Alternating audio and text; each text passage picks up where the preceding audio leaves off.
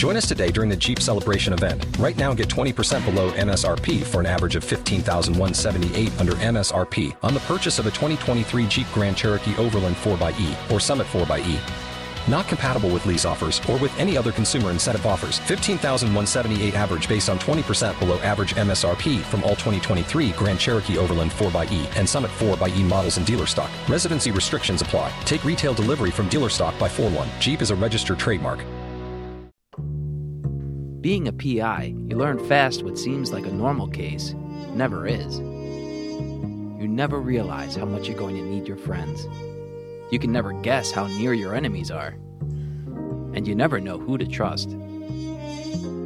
Now I'm chasing down an ancient artifact, the only thing that can stop this newly unearthed terror. It sounds crazy, but I'm not thinking how nuts it all is. All I can think about is the only man who's ever managed to grab my heart is right at the heart of this mystery. And why? Every time my heart gets involved in anything, there's always a monster waiting in the shadows to break it. Ripped from the pages of the self titled comic book comes Dash, a new queer supernatural noir podcast. Follow us on Twitter at Podcast Dash, on Instagram at dash.noir, or wherever you get your podcasts.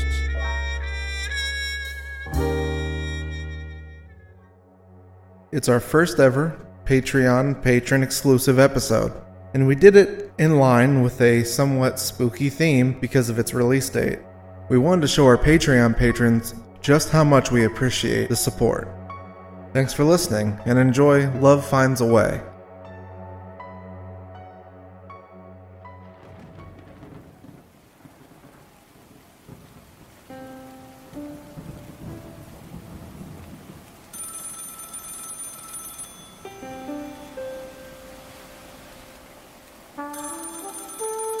Frank Dick. Lady Justice Investigations, this is Frank.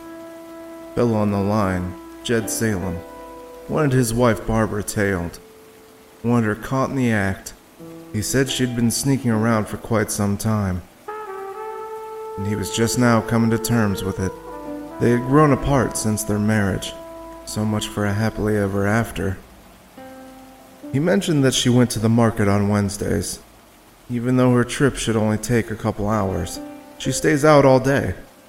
He said he'd pay double the rate if I started bright and early tomorrow morning, it happening to be a Wednesday and all. I agreed and hung up the phone. It felt kinda nice to go back to simplicity with a basic job. No trapdoors, no secret cults, nothing like that. Just a dame finding love outside of her broken marriage a jealous husband paying me to photograph it. I sucked my teeth and poured myself a couple fingers of bottom shelf. It was all I had to keep myself warm until I paid the gas bill. Maybe it's best not to slide back into old habits. I had to be up early, bright eyed and bushy tailed. The money would be worth it, this time.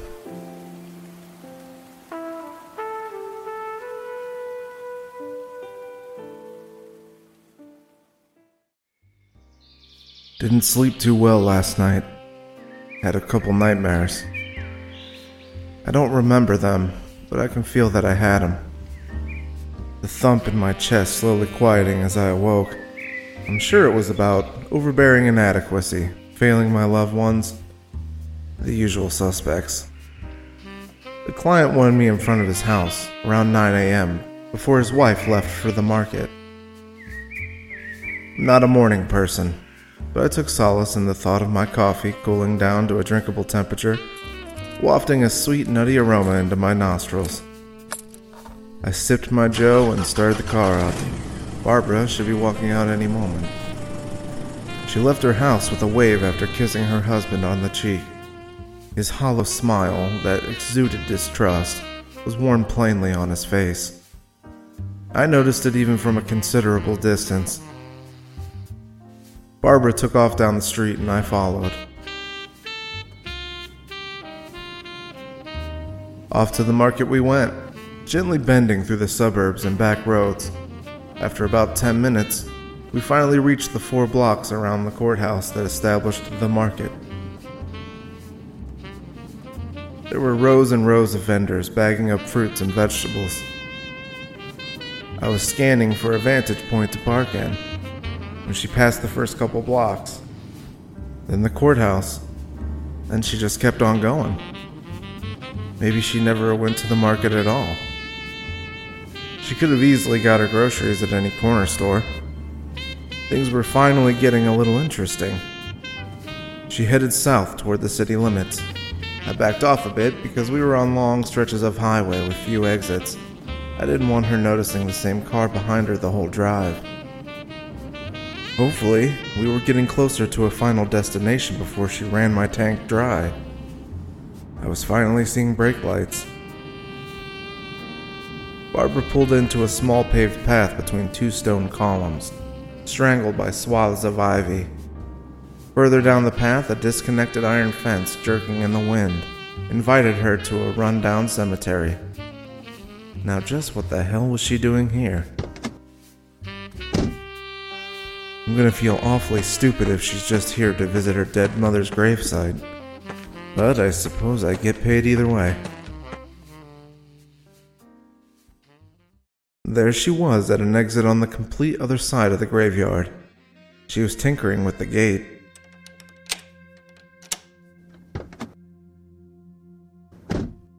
After fumbling with the gate's mechanism, Barbara got back in her car and left. Damn, no following her now. I'll never get back to my car in time. I might as well see what she did to that gate. I went over and inspected the lock. That little minx. She put some kind of gum or something down in the mechanism so it can't lock. That must mean she plans to re enter after closing time. I may stumble on a tryst after all. Well, turns out this morning's photo shoot became an all night stakeout. Barbara probably headed right back home after stopping for groceries, so I'll head back to their nice suburban lie, just to keep watch tonight, to see if she sneaks out. And here Jed was, worried about who she was with during the day, completely unaware of any nighttime escapades. I was just starting to doze off when I was stirred by a sound. Barbara was closing her car door and pulling out of her driveway. I followed her back to the south gate of the cemetery, where Barbara had sabotaged the locking mechanism. It was ajar, and a lantern bounced with the cadence of Barbara's footsteps in the distance. I followed her down the snaking cement path, keeping my distance. It somehow seemed even darker in the graveyard than out of it, and the air had a pressure to it. I don't know how else to say it. Barbara walked inside of a mausoleum. I caught up and peeked into the doorway to see the lantern hung up. Where did she go? The room was small, Nowhere to hide but the coffin itself. oh! Obviously, there's a corpse in here. What else was I thinking? As I returned the sarcophagus to its closed position, I heard laughing from under the floor. It sounded like the giggling and cooing of a young couple in love. But where the hell was it coming from? Looking all around, I found nothing. I searched over every nook and cranny, not a single loose stone or lever action sconce. I guess I would have to wait it out. Maybe this job was proving to be worth the money after all.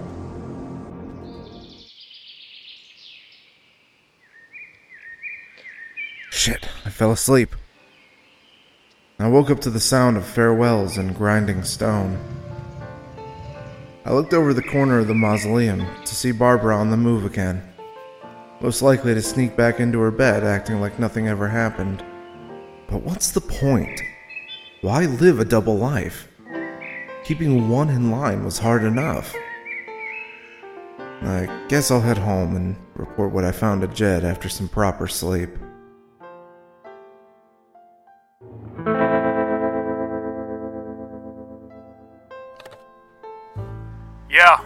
Mr. Salem, it's Frank. Frank Dixon. What do you got? Is that bitch two timing me?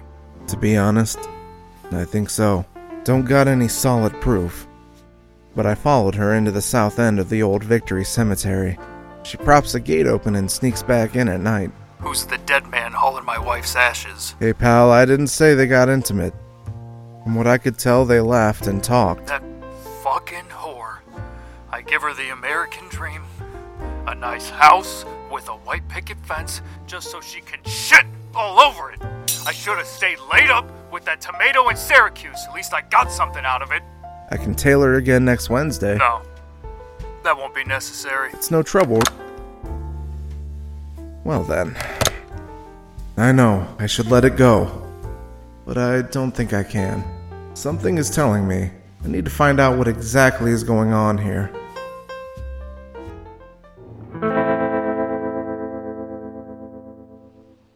So there I was, waiting outside the cemetery at night.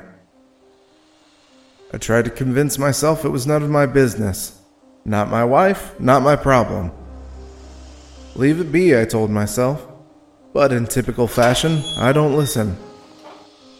Here I was, one week later, waiting for a repeat of last Wednesday's rendezvous outside of the cemetery gates. As Barbara's car rolled through, I moved briskly to the mausoleum where I lost her last time. Not gonna be duped again. I headed her off. I beat her to the mausoleum and waited for her approach. My hands gripped the cold stone, ready to propel me forward when it was time to pounce into action. Barbara got out of her car, and I rushed into the room that housed only a coffin. I peeked around the corner to see her put a hand on the statuette on top of the stone box. The sculpture featured a woman holding an orb, which Barbara twisted. The coffin rumbled before it slid to the side, opening a staircase underneath. I slid in behind her about a minute after she walked down.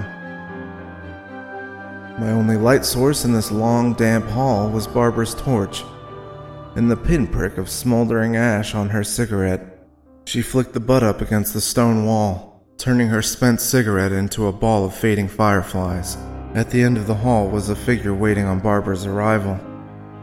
Looked like the build of a tall young man, but it was hard to make out, and I needed to stay out of Barbara's torchlight. Hello, beautiful.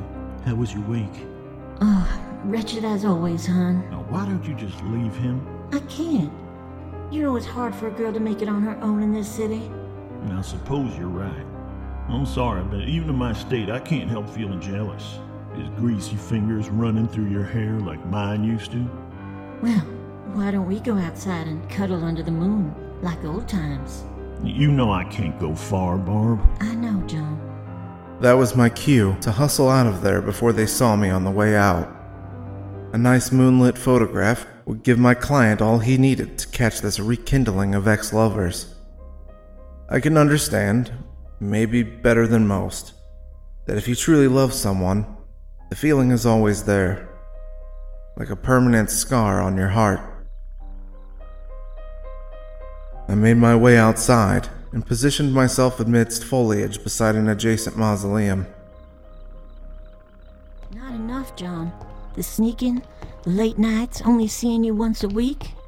Maybe I should leave Jed and find an apartment on this side of town. I could see you every night. I'm sorry, Barb. It's my fault you got to jump through hoops. But I guess we're luckier than some. Most goodbyes are forever. The lovers leaned in to kiss, and I snapped a couple pictures during this perfect moment. I put the camera away and shook my head. If you loved each other so much, just be together, no matter what it takes. You fucking whore! Jed came out of the brush with a shotgun in his hand, disheveled and very clearly drunk. You fu- you fucking whore! Who who is he? I knew he was a cheater. Who is he? My, my name's John. Please, Jed, calm down. Calm down. I got 12 gauges of calm for you, slick. John! Jed fired a blast from his shotgun right into John, but John didn't even seem fazed. In fact, it looked like Jed somehow missed. Looking confused, an expression I shared, Jed fired again at John. What the hell are you? I ain't that drunken. You're right in front of my face. That time I saw dirt kick up behind John. The bullets went right through him.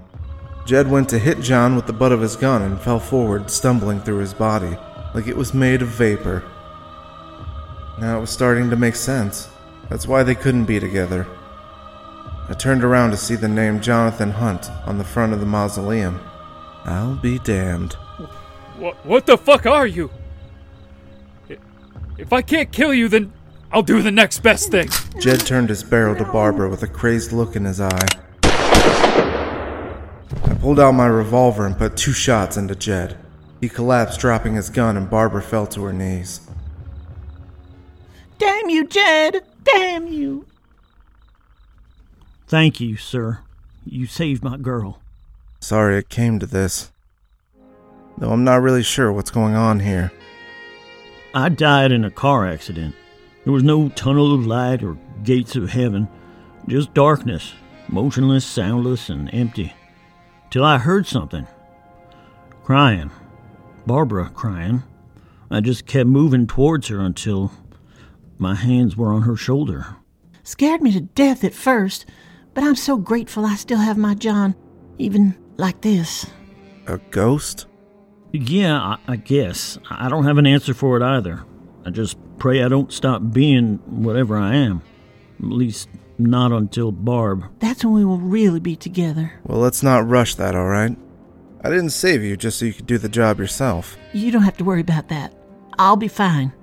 Except, what do we do about Jed? We tell the cops the truth. You came to visit John's grave and Jed was jealous, warned you all to himself. He got violent and tried to kill you. Then I stopped him. End of story. Thank you, Mr. Um, Dixon. Frank Dixon.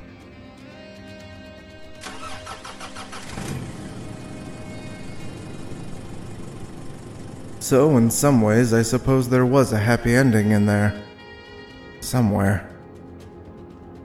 Case turned out to not be so simple or average. Seems at this point I'm a magnet for the strange and otherworldly. It's a shame death separated these soulmates. But I guess love finds a way.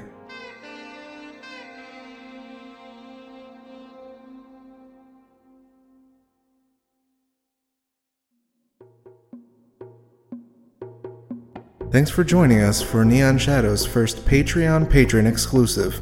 The cast of this episode was Frank Dixon, voiced by Ian Knowles, Jed, voiced by Dan Faulkner. Both Barbara and John were voiced by Ellie Hirschman. Thanks for listening, and thanks for being a Patreon patron.